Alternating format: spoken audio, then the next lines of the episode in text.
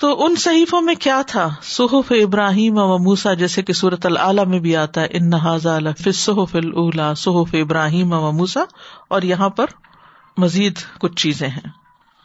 اور وہ کیا ہے اللہ تذر واضر تن وزرا اخرا یہ تعلیمات ہے پچھلے صحیفوں کی، کہ کوئی بوجھ اٹھانے والا کسی دوسرے کا بوجھ نہیں اٹھائے گا۔ یہ طے ہو گئی بات۔ یہ بیان ابراہیم اور موسا علیہ السلام کے صحیفوں میں بھی موجود ہے کہ ہر انسان اپنے گناہوں کا بوجھ خود اٹھائے گا۔ ہر شخص اپنے فیل کا ذمہ دار ہے۔ نمبر ایک۔ نمبر دو، دوسرے شخص پر کسی کے فیل کی ذمہ داری نہیں ڈالی جا سکتی۔ اللہ یہ کہ اس میں اس کا بھی کچھ حصہ ہو۔ نمبر تین، کوئی شخص کسی دوسرے کے فیل کی ذمہ داری نہیں لے سکتا۔ تم یہ گنا کرو اور اس کا بدلا میں دوں گا۔ یہ وہی کنٹینیوشن ہے اس بات کی جو پیچھے گزر چکی کہ تم اسلام سے پھر جاؤ، تمہارا گناہ میرے سر سے ہی۔ لیکن یہاں پر کیا بتا دیا گیا؟ کہ نہیں، یہ نہیں ہو سکتا۔ کوئی بھی انسان کسی دوسرے کا گناہ نہیں اٹھائے گا۔ وزرا اخرا۔ سورت کبوت میں بھی آتا ہے نا؟ وقال الزین کفر الدین آمن تب سبیلنا ولنحمل خطاياكم وما هم بحاملين خطاياهم من شيء انهم لكاذبون اور کافر ایمان والوں سے کہتے ہیں کہ تم ہمارے طریقے کی پیروی کرو، ہم تمہارے گناہوں کا بوجھ اٹھا لیں گے۔ حالانکہ وہ دوسرے کے گناہوں کا کچھ بھی بوجھ نہیں اٹھائیں گے۔ یہ سراسر جھوٹے لوگ ہیں۔ یہ اپنے گناہوں کا بوجھ تو اٹھائیں گے، ساتھ ہی دوسروں کے بوجھ بھی اٹھائیں گے یعنی جنہیں انہوں نے گمراہ کیا ہوگا۔ جو کچھ یہ افطرا کرتے رہے، قیامت کے دن ان سے ان کے متعلق ضرور پوچھا جائے گا۔ یاد رکھیے کہ والدین اور اولاد بھی ایک دوسرے کے گناہوں کا بوجھ نہیں اٹھائیں گے۔ ابو رمسا سے مروی ہے، وہ کہتے ہیں کہ میں اپنے والد کے ساتھ نبی صلی اللہ علیہ وسلم کی طرف چلا۔ پھر رسول اللہ صلی اللہ علیہ وسلم نے میرے والد سے فرمایا، یہ تمہارا بیٹا ہے۔ انہوں نے کہا، رب کعبہ کی قسم، میرا ہی ہے۔ آپ نے فرمایا، کیا واقعی؟ انہوں نے کہا، میں گواہی دیتا ہوں۔ تو رسول اللہ صلی اللہ علیہ وسلم ہنس دیے۔ میرے والد سے میری مشابت کو دیکھتے ہوئے اور میرے والد کی قسم پر کہ یہ میرا ہی بیٹا ہے۔ پھر آپ نے فرمایا، سن لو، نہ تو تم اس کے گناہ پر اور نہ وہ تیرے گناہ پہ پکڑا جائے گا۔ پھر آپ نے یہی آیت پڑھی۔ اور یہ سوال کیوں کیا تھا، بیٹا ہے یا نہیں؟ تاکہ اس رشتے کو اور زیادہ محسوس کریں کہ ہاں میرا ہی بیٹا لیکن آپ کا بے شک بیٹا ہے، لیکن آپ کا گناہ نہیں اٹھائے گا۔ آپ کے گناہ کا بوجھ اس پہ نہیں جائے گا۔ سورت فاتر میں بھی آتا ہے، ولا تذر واضر تن وزرا اخرا و ان تد او مسقلا تن الحم لہا لا يحمل من حشی ان ولو کانا ذا قربا کوئی بوجھ اٹھانے والی جان کسی دوسرے کا بوجھ نہیں اٹھائے گی۔ اگرچہ بوجھ سے لدی ہوئی جان اپنے بوجھ اٹھانے کے لیے کسی کو بلائے گی بھی، تو اس میں سے کچھ بھی نہیں اٹھایا جائے گا، خواہ قریبی رشتے داری کیوں نہ ہو۔ ہاں ایک صورت ہے کسی دوسرے کے بوجھ اٹھانے کی، اور وہ کیا ہے؟ اگر آپ کسی کو گمراہ کرتے ہیں، آپ اس کو مس لیڈ کرتے ہیں، آپ اس کو کسی ایسے رستے پہ ڈالتے ہیں کہ جو گناہ کا راستہ تھا۔ تو گمراہی کی طرف بلانے پر، گمراہی کی دعوت دینے پر، گمراہی کے رستے کھولنے پر، گمراہی کے ٹرینڈ سیٹ کرنے پر۔ خاندان میں کریں، گھر میں کریں، بچوں کے سامنے کریں یا معاشرے میں کریں، جو لوگ آپ کو دیکھ کر آپ کے پیچھے چلیں گے ان کے گنا ان پر بھی ہوں گے اور آپ پر بھی ہوں گے۔ سورت النحل میں آتا ہے لیا ملو اوزار ہم کا ملتن ومن اوزار الدین یو دلو نہ بغیر علم۔ قیامت کے دن اپنے بوجھ تو پورے کے پورے اٹھائیں گے ہی، اور کچھ ان لوگوں کے بھی اٹھائیں گے جنہیں وہ بغیر علم کے گمراہ کرتے رہے۔ تو اس لیے بغیر علم کے فتوی بھی نہیں دینے چاہیے۔ جو بات نہ معلوم ہو، انسان کہے کہ مجھے نہیں معلوم۔ رسول اللہ صلی اللہ علیہ وسلم نے فرمایا، جس نے اسلام میں کسی برے عمل کی ابتدا کی تو اس کے لیے اس کا گناہ ہے۔ اور اس کا بھی جس نے اس کے بعد اس پر عمل کیا، اور ان کے گناہ میں کچھ کمی نہ کی جائے گی۔ پھر اسی طرح گناہ کے کام پہ راضی ہونے سے بھی۔ یہ بہت ڈرانے والی بات ہے۔ ایک تو یہ نا کہ آپ نے لٹرلی کسی کو گمراہ کیا، اور ایک یہ ہے کہ کوئی غلط کر رہا ہے، آپ اس کو روک نہیں رہے، آپ راضی ہاں ٹھیک ہے ٹھیک ہے، کوئی بات نہیں، لڑکے تو ایسے کرتے ہی ہیں۔ کئی دفعہ ہوتا ہے نا، بیٹا بیٹی میں فرق کر دیتے ہیں۔ بیٹا سخت خرابیاں کر رہا ہوتا ہے اور بیٹی کو ہم اگر وہ اس کو فالو کرے تو روکتے نہیں نہیں، بیٹیاں یہ نہیں کرتی۔ ہاں بیٹے تو کرتے ہی۔ اس کو نہیں منع کرتے یا اس پر سختی نہیں کرتے۔ تو گناہ کے کام پر چاہے اپنی اولاد کرے، چاہے کوئی اور کرے، اس پر راضی نہیں ہونا چاہیے۔ غلط کو غلط ہی کہنا چاہیے۔ نبی صلی اللہ علیہ وسلم نے فرمایا، جب زمین میں کوئی خطا اور نافرمانی کی جائے، تو اس میں حاضر اور موجود شخص نے اس کو برا جانا۔ ایک مرتبہ فرمایا اور اس کا انکار کیا تو وہ ایسے ہوگا جیسے اس مصیبت سے غائب اور دور رہا۔ لیکن جو غائب اور دور رہا مگر اس نے اس نافرمانی کو پسند کیا تو وہ ایسے ہوگا جیسے وہ اس میں حاضر اور موجود تھا۔ بس پچھلی قوموں نے جو غلط کام کیے تو غلط کو غلط کہنا ضروری ہے کہ یہ غلط ہے۔ چاہے آپ دل میں برا کہیں۔ افضل تو کیا ہے کہ انسان ہاتھ سے اس کو روکے لیکن ہمارے اندر تو طاقت نہیں۔ زبان سے اس کو کہے جو کر رہا ہے، یہ نہیں کہ آپس میں بیٹھ کے کہتا رہے۔ اور آخری درجہ کیا ایمان کا؟ دل میں برا جانے، کہ یہ غلط ہے۔ اللہ تذر واضر وزرا اخرا تو ہر عمل کرنے والے کا اچھا برا عمل اسی کے لیے ہے۔ وہ اللہ سلیل انسانی اللہ ماسا اور یہ کہ انسان کے لیے وہی کچھ ہے جو اس نے کوشش کی۔ جیسے قرآن مجید میں آتا ہے نا، کل عمر ام بما کا سب رہین۔ اور دوسری جگہ آتا ہے، کل نفس ام بما کا سبت رہین تن امر ان مذکر ہے، اس لیے کسب اور رہین آیا۔ اور نفس مونس ہے، اس لیے کسبت اور رہین آیا۔ بات ایک ہی ہے۔ تو اس سے کیا پتا چلتا ہے کہ انسان کے لیے اسی چیز کا اجر و ثواب ہے جس کی وہ کوشش کرتا ہے، محنت کرتا ہے، جو وہ عمل کرتا ہے۔ یہ نہیں کہ عمل کوئی اور کرے، تھکے کوئی اور اور اس کے عمل کے فائدے آپ اٹھا لیں یا اس سے عمل آپ لے لیں تو انہیں نماز پڑھی ہے، بھیا مجھے دے دو۔ نہیں، یہ نہیں ہو سکتا۔ وہ اس کی نماز اس کے لیے آپ کی آپ کے لیے وہ سد کا خیرات کر رہا ہے تو آپ کہتے ہیں ہاں بہت اچھا ہے، شاید مجھے بھی کوئی ثواب اس میں سے مل جائے۔ آپ کو نہیں ملے گا جب تک آپ خود نہیں کریں گے۔ اللہ سلیل انسان اللہ ماسا تو دنیا میں تو یہ ہوتا ہے، محنت کوئی کرتا ہے پھل کوئی اور کھا جاتا ہے۔ کھانا آپ پکاتے ہیں اور کھا کوئی اور جاتا ہے، اور آپ کے لیے چھوڑتا بھی نہیں۔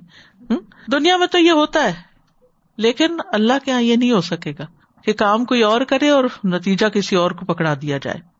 ہر شخص اس کے بدلے جو اس نے کمایا گروی میں رکھا ہوا ہے۔ بلکہ اگر کسی نے دوسرے پہ ظلم کیا تو مظلوم کو ظالم کی نیکیاں دلوا دی جائیں گی۔ اس سے بعض لوگوں نے یہ بھی کہا کہ میت کو کسی اور کے عمل کا ثواب نہیں پہنچ سکتا۔ لیکن ایسا نہیں ہے، کیونکہ نبی صلی اللہ علیہ وسلم نے فرمایا مرنے کے بعد انسان کے اعمال کے ثواب کا سلسلہ منقطع ہو جاتا ہے، سوائے تین چیزوں کے۔ یعنی جس کا ثواب میت کو پہنچتا ہے صدقت جاریہ۔ یہ بھی انسان کی اپنی کمائی ہوتی ہے، جو وہ لگا دیتا ہے۔ ٹھیک ہے؟ لوگوں کو دینے والا علم محنت کی ہوتی ہے، اس میں حصہ ہوتا ہے اس کا۔ نیک اولاد جو دعا کرتی ہے، اس کو اس نے پالا ہوتا ہے۔ تو یہاں بھی اصل میں کیا ہے؟ کوشش بیچ میں ہے، کسی نہ کسی درجے میں۔ لیکن اس کے علاوہ بھی صدقہ جاریہ کا ہمارے یہاں کانسیپٹ ہے کہ انا نحن نحی الموتا و نقتب ما قدم و آثار ہوں و کل شعین احسینا فی امام مبین انا نحن نحی الموتا ہم مردوں کو یقیناً زندہ کریں گے۔ وہ نقتب اور ہم لکھ رہے ہیں ماں قدم جو انہوں نے خود آگے بھیجا اپنی زندگی میں وہ آثار ہوں جو اثرات پیچھے چھوڑ گئے۔ ان اثرات میں یہ تین چیزیں ہیں، مال، علم اور اولاد۔ یہ تین نعمتیں اور تینوں اگر خیر کے رستے میں لگائی ہیں تو بعد میں بھی ان کا ثواب ملے گا۔ یا پھر یہ ہے کہ انسان اس چیز کی کوشش کرتا رہا، اس چیز سے محبت کرتا رہا، تو المر امام حبا حضرت سعد کہتے ہیں، میری والدہ صدقے سے بڑی محبت کرتی تھی، کیا میں ان کی طرف سے کروں؟ تو آپ نے کہا، پھر پانی کا صدقہ کروایا، تو کہا حاضی ام سعد۔ ٹھیک ہے نا؟ تو بعد میں دعا کی جا سکتی ہے۔ اگر اس کی کچھ عبادات، جیسے حج رہتا ہے تو حج بدل کیا جا سکتا ہے۔ اس کی بھی دلیل موجود ہے۔ پھر اس کی زکوٰۃ باقی رہتی ہے تو وراثت تقسیم ہونے سے پہلے اس کی زکوٰۃ ادا ہوگی، قرض ادا ہوگا۔ یہ میت کے بحاف پر یہ چیزیں کی جا سکتی ہیں۔ اس کی طرف سے عمرہ بدل بھی کیا جاتا ہے۔ ان چیزوں کے دلائل موجود ہیں، لیکن کوئی کسی کو خالص بدنی عبادت نہیں کر کے دے سکتا، جیسے نماز پڑھ کے دینا یا قرآن پڑھ کے دینا۔ اس کی کوئی دلیل نہیں ہے۔ باقی چیزوں کے دلائل موجود ہیں۔ تو ہر انسان کو اپنی کوشش کا، اب یہ کوشش جو ہوتی ہے، بعض اوقات نیت کی بھی ہوتی ہے، قلبی بھی ہوتی ہے۔ انسان کی بڑی تمنا اور خواہش ہوتی ہے۔ ایک شخص بڑھاپے کو پہنچتا ہے، اس کے پاس مال آ جاتا ہے، لیکن اب وہ حج کرنے کے قابل نہیں۔ تو اس کے لیے حج بدل اس کی اولاد کر سکتی ہے۔ لیکن اگر وہ خود ہی نہیں کرنا چاہتا تھا اور اس نے کبھی خواہش ہی نہیں ظاہر کی، تو اولاد دس دفعہ بھی کرے تو اس کو فائدہ نہیں ہوگا۔ ام سعد بھی صدقہ کی محبت رکھتی تھی اور بچے کو پتا تھا میری والدہ یہ چاہتی تھی، اس نے ان کے بحاف پہ کیا تو ان کو بھی فائدہ پہنچی یعنی چاہے انسان کی عملی کوشش ہو، چاہے مال سے ہو، چاہے نیت سے، ارادے سے، تو آسار میں سے ہو، تو وہ چیزیں انسان کو بعد میں بھی فائدہ دیں گی۔ لیکن جس جگہ پر انسان کا قطن کسی قسم کا کوئی کنٹریبیوشن ہی نہیں، اس کی اپنی زندگی اس کے بالکل الٹ گزرتی رہی۔ کبھی کسی بندے نے نماز نہیں پڑھی یا کبھی روزہ نہیں رکھا اور رکھنا چاہا بھی نہیں اور اب آپ اس کا پدیا آپ دے رہے ہیں، یا آپ کسی کو کہہ رہے ہیں کہ اس کے بہا پھر روزے رکھوا رہے ہیں آپ، تو یہ اس طرح نہیں چلتا کام، ٹھیک ہے؟ یہ بھی کرائے کے کام ہوتا ہے نا کہ مولوی بلا کے سپارے پڑھوا کے تو میت کو دے رہے ہو خود بھی نہیں یعنی کہ اولاد بھی نہیں پڑھ رہی، کیونکہ انہوں نے نہ پڑھا نہ پڑھنا ہے، تو صرف ایک رسم پوری کرنی ہے، تو یہ چیزیں جو ہے نا یہ فائدہ نہیں دیتی پھر۔ تو یہ ہے کہ انسان ایک طرح سے یہ جو بعد میں کسی کے لیے صدقہ کرتا ہے یا دعا کرتا ہے تو یہ ایک توحفہ ہوتا ہے جو ہم مرنے والے کو بھیجتے ہیں۔ جیسے زندگی میں تحفے دیتے ہیں نا، تو مرنے کے بعد بھی توحفہ بھیجتے ہیں۔ لیکن بعض لوگ ہوتے ہیں جو عمل کرتے ہیں تو کہتے اس کا ثواب فلاں کو پہنچے، اس کا فلاں کو پہنچے، اس کا فلاں کو پہنچے۔ اور جن کو آپ بھیج رہے ہیں، ان کے پاس تو پہلے ہی بہت کچھ ہے۔ عموماً کن کو بھیجتے ہیں؟ جو صالحین وغیرہ ہوتے ہیں امبیا ہوتے ہیں، نبی صلی اللہ علیہ وسلم وغیرہ، صحابہ کرام۔ تو وہ جو ختم پڑتے ہیں اس میں سب کو ثواب بھیج رہے ہوتے ہیں۔ میرا ایک سوال ہے کہ کہتے ہیں جو میت ہوتی ہے تو جیسے ہمارے سسر گزر گئے تھے انہوں نے اپنی زندگی میں روزے نہیں رکھے تھے تو بعد میں انتقال کے بعد اولادوں میں انہوں نے بانٹ دیا کہ آپ نے ان کے روزے رکھنے اگر وہ مثلاً ساری زندگی رکھتے رہے آخری دو تین سال بیمار ہو گئے روزے نہیں رکھے تو میت کی طرف سے اولاد یا وارث جو ہیں وہ روزہ رکھ سکتے ہیں یا فدیہ بھی دے سکتے ہیں۔ لیکن کہتے ہیں کہ انہوں نے جوانی میں نہیں رکھے تھے۔ وہ رکھنا چاہتے تھے؟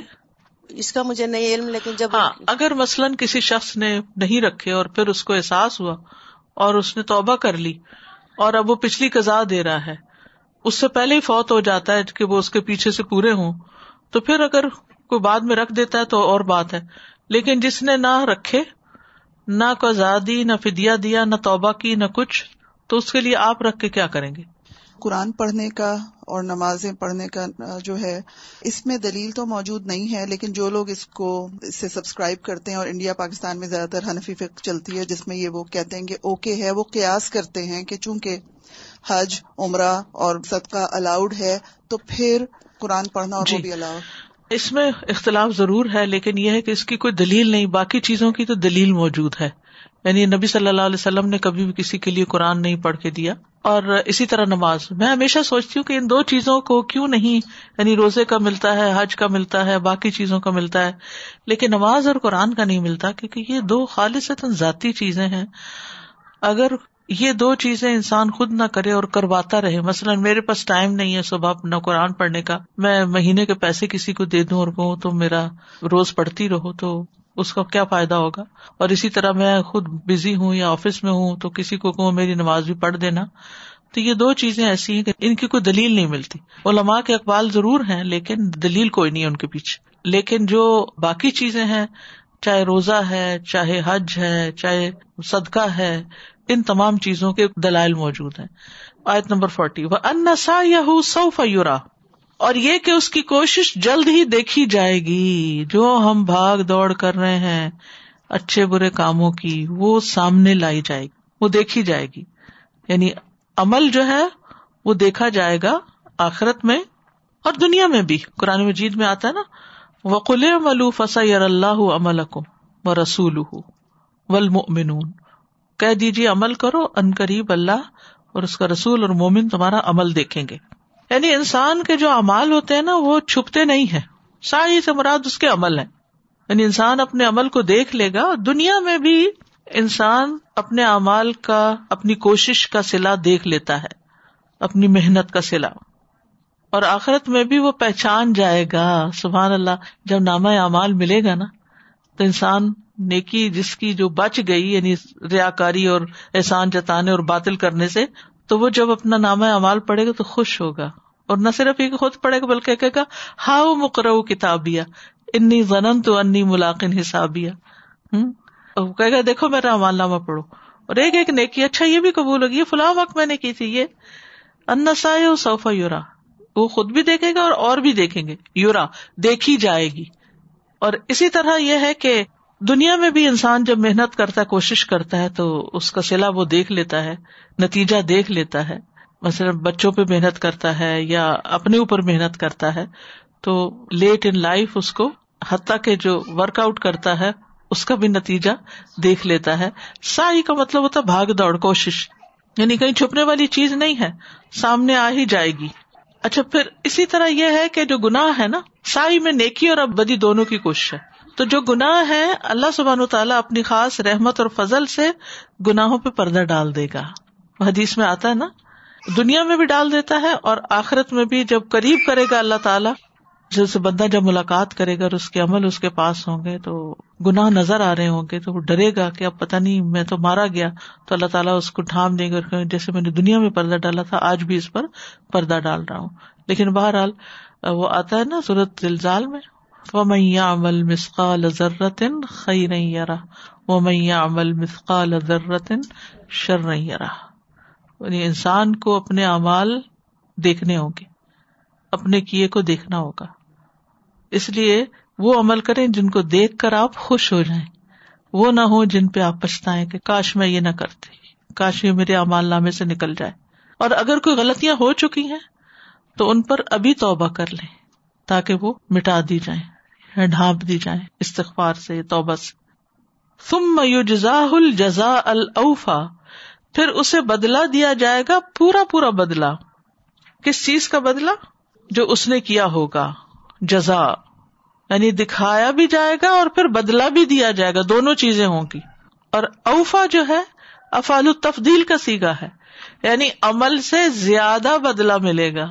ایک کے بدلے دس مل رہے ہوں گے۔ اور گناہوں میں اضافہ نہیں کیا جائے گا۔ وہ زیادہ نہیں دیے جائیں گے، ان میں عدل ہوگا۔ نیک امال کا بدلا فضل کے ساتھ ہوگا، گناہوں کا بدلا عدل کے ساتھ ہوگا۔ ثم یجزا یجزا جزا دیا جائے گا، ہو وہ۔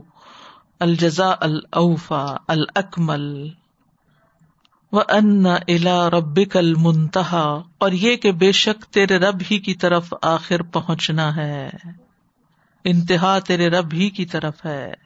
بیدی ملکوت کل شعین و الیہ ترجعون۔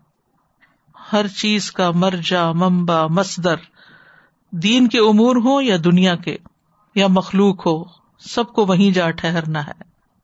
ہر چیز اس کے ہاتھ میں ہے۔ ہمارے اعمال کے نتائج بھی اسی کے پاس ہیں۔ تو بنیادی طور پر منتہا کا مطلب جہاں جا کے بس ہو جائے، اس سے آگے کوئی اور نہیں۔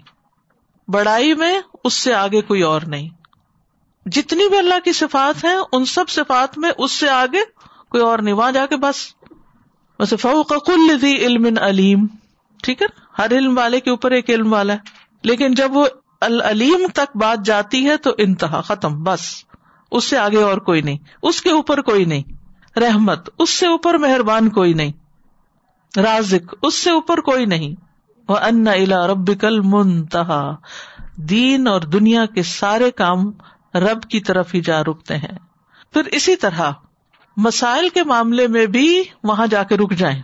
مثلا آپ کو کوئی مسئلہ درپیش ہے، کسی کو وراثت کا مسئلہ، کسی کو طلاق کا مسئلہ، کسی کو کوئی اور مسئلہ، تو آپ اس سے پوچھ رہے ہیں، اس کی رائے لے رہے ہیں، اس کی لے رہے ہیں، پھر اللہ اور اس کے رسول کی بات آ جاتی ہے، تو پھر کیا کریں؟ اسٹاپ رک جائیں۔ فن تنازع تم فی شعی ان فردو اللہ و رسول کیونکہ نبی صلی اللہ علیہ وسلم اپنی طرف سے کچھ نہیں کہتے تھے۔ یہاں رسول سے مراد کو الگ طور پر ان کی طرف نہیں رکنا، بلکہ اللہ ہی کی بات پہ رکنا ہے۔ کیونکہ پیچھے ہم پڑھ چکے ہیں نا۔ وما عن الهوى ان هو الا وحی یوحا پھر اسی طرح آج جتنی بھی مخلوقات ہیں نا، سب فنا ہو جائیں گی۔ اور سب کس کی طرف لوٹ جائیں گی؟ انا للہ و انا الیہ راجعون۔ رب ہی کی طرف۔ اور پھر قیامت کے دن اسی کے پاس سب کا لوٹنا ہے۔ اسی کے پاس سب پہنچیں گے۔ وہیں جا کے ہر چیز اینڈ ہو جائے گی۔ اور پھر ہماری زندگیوں میں جو بھی ضروریات ہیں، ان سب کا حل اسی کے پاس ہے۔ دنیا میں کیا ہوتا ہے؟ آپ اس کے پاس جاتے ہیں، وہاں سے کام نہیں ہوتا، ادھر جاتے ہیں، ادھر سے ادھر جاتے ہیں۔ لیکن انسان کو یہ یاد ہو کہ اصل تو حل اس کے پاس ہم پریشان ہوتے ہیں، مسائل کا شکار ہوتے ہیں، تو ہم کبھی کسی سے مدد مانگتے، کبھی کسی اور یہ بھول جاتے ہیں کہ اصل جگہ وہ ہے۔ جس کے بعد کسی کی ضرورت نہیں رہتی۔ اور انسان جب اس کو پا لیتا ہے، اس کو پہچان لیتا ہے، تو منتہا تسلی ہو جاتی ہے۔ وہ ان رب کل منتہا جب تک رب بندے کی زندگی میں نہیں ہوتا، تو انسان بھٹکتا پھرتا ہے، ادھر ادھر مارا مارا پھرتا ہے۔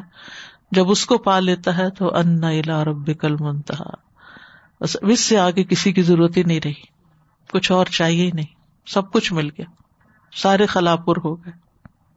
أفرأيت الذي تولى وأعطى قليلا وأكتى أعنده علم الغيب فهو يرى أم لم ينبأ بما في صحف موسى وإبراهيم الذي وفى ألا تزر وازرة وزر أخرى وأن ليس للإنسان إلا ما سعى وأن سعيه سوف يرى ثم يجزاه الجزاء الأوفى وأن إلى ربك المنتهى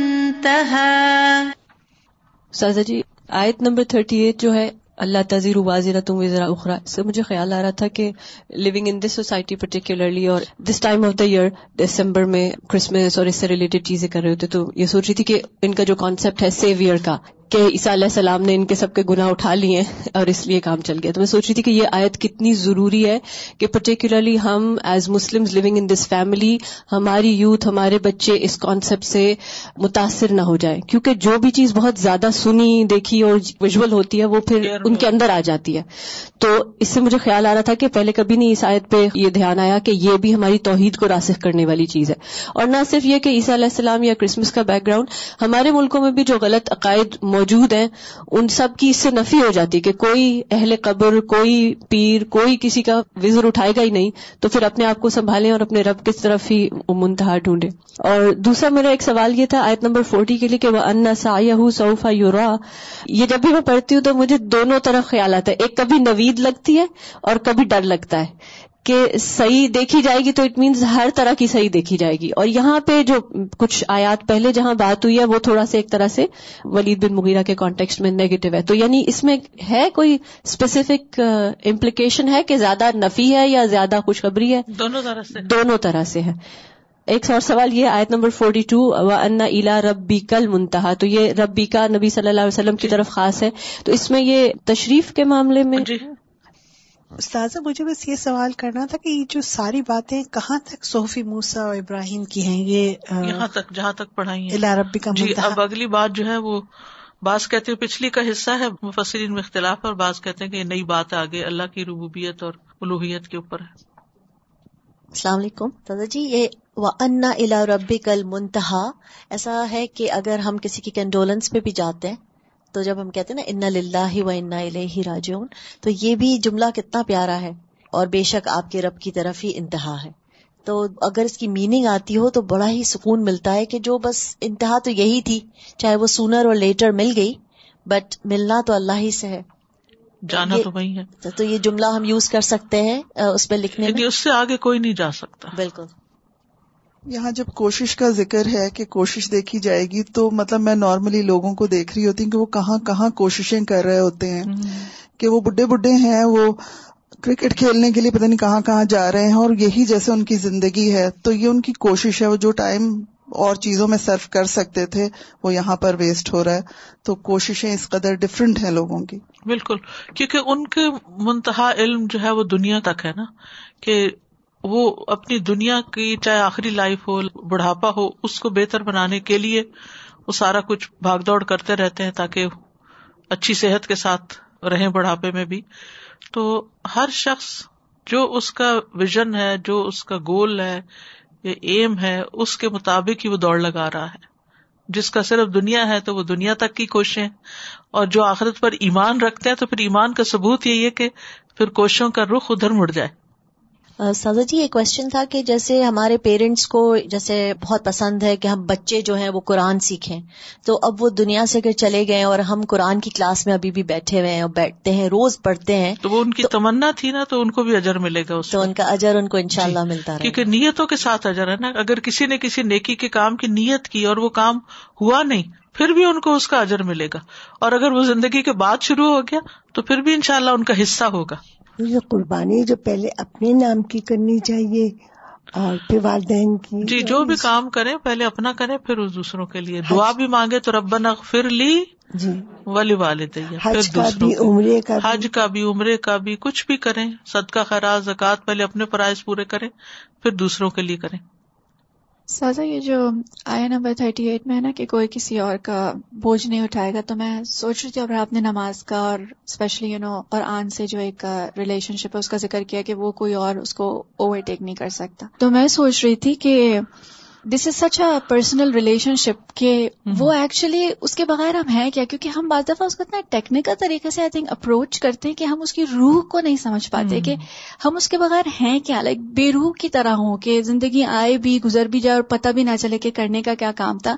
تو جب تک قرآن سے ایک ریلیشن شپ نہیں ہوتا یا نماز کے تھرو اللہ تعالیٰ سے کنیکشن نہیں ہوتا تو وی آر لائک لوزرس تو اللہ تعالیٰ یہ نہیں چاہتے کہ like this is nothing like it's something such a positive اس سے آ رہی ہے یہ کہ سمجھے انسان کے this is for your own benefit for your own good اور پھر جو یہ جو سیاح کی جو آئی تھنک کوشش کی آیت آئی تھنک جتنی ہوتی ہیں مجھے اتنی بیوٹیفل لگتی ہیں سبحان اللہ کہ اٹس ہماری ہمیشہ پرفیکشن کے اوپر نظر ہوتی ہے اور ریزلٹ کے اوپر نظر ہوتی ہے پر اللہ سبحانہ تعالیٰ does not you know he appreciates wherever we are coming from جتنی کیپیسٹی سے ہمارے ہوتے ہیں اور ہم سب کی وہ جو بیرم کہیں تھی لشت ہم سب کی واقعی کوشش جیسے ایک اور آیت میں جگہ آتا ہے نا کہ کم لشت کہ ہم سب کی مختلف ہیں۔ تو اللہ تعالیٰ ہم سب سے ہماری جو بھی ایفرٹس ہیں ان کو قبول کریں اور ہماری کیپیبلٹیز میں انشاءاللہ اضافہ کریں۔ استاذہ یہ جو بات آئی تھی نا کہ نیک امال کا بدلہ فضل کے ساتھ اور برے امال کا بدلہ عدل کے ساتھ۔ تو میں سوچ رہی تھی کہ دنیا کے معاملات میں بھی تو ہم کب یہ چاہیں گے کہ ہماری برائی کوئی اور لے لے۔ یا یہ کہ کسی اور کی برائی ہمارے سر آ جائے۔ بچوں میں بھی آپس میں اگر کوئی کسی سے کوئی چیز ٹوٹ جاتی ہے ہارڈلی ایک آدھ دفعہ کوئی ہوتا ہے، کوئی ایک بہن بھائی اس کو چھپا لیتا ہے یا اپنے سر لے لیتا ہے، لیکن بار بار کون اس طرح کرتا ہے؟ کوئی بھی نہیں کرتا۔ تو دنیا کے جب معاملات میں اس طرح ہم نہیں چاہتے، تو پھر آخرت میں ایسے کیسے ممکن ہے؟ بالکل، کوئی یہ نہیں کہتا کہ تمہاری جگہ میں جیل چلا جاتا ہوں، تمہاری جگہ میں اپنا کساس دلوا دیتا ہوں۔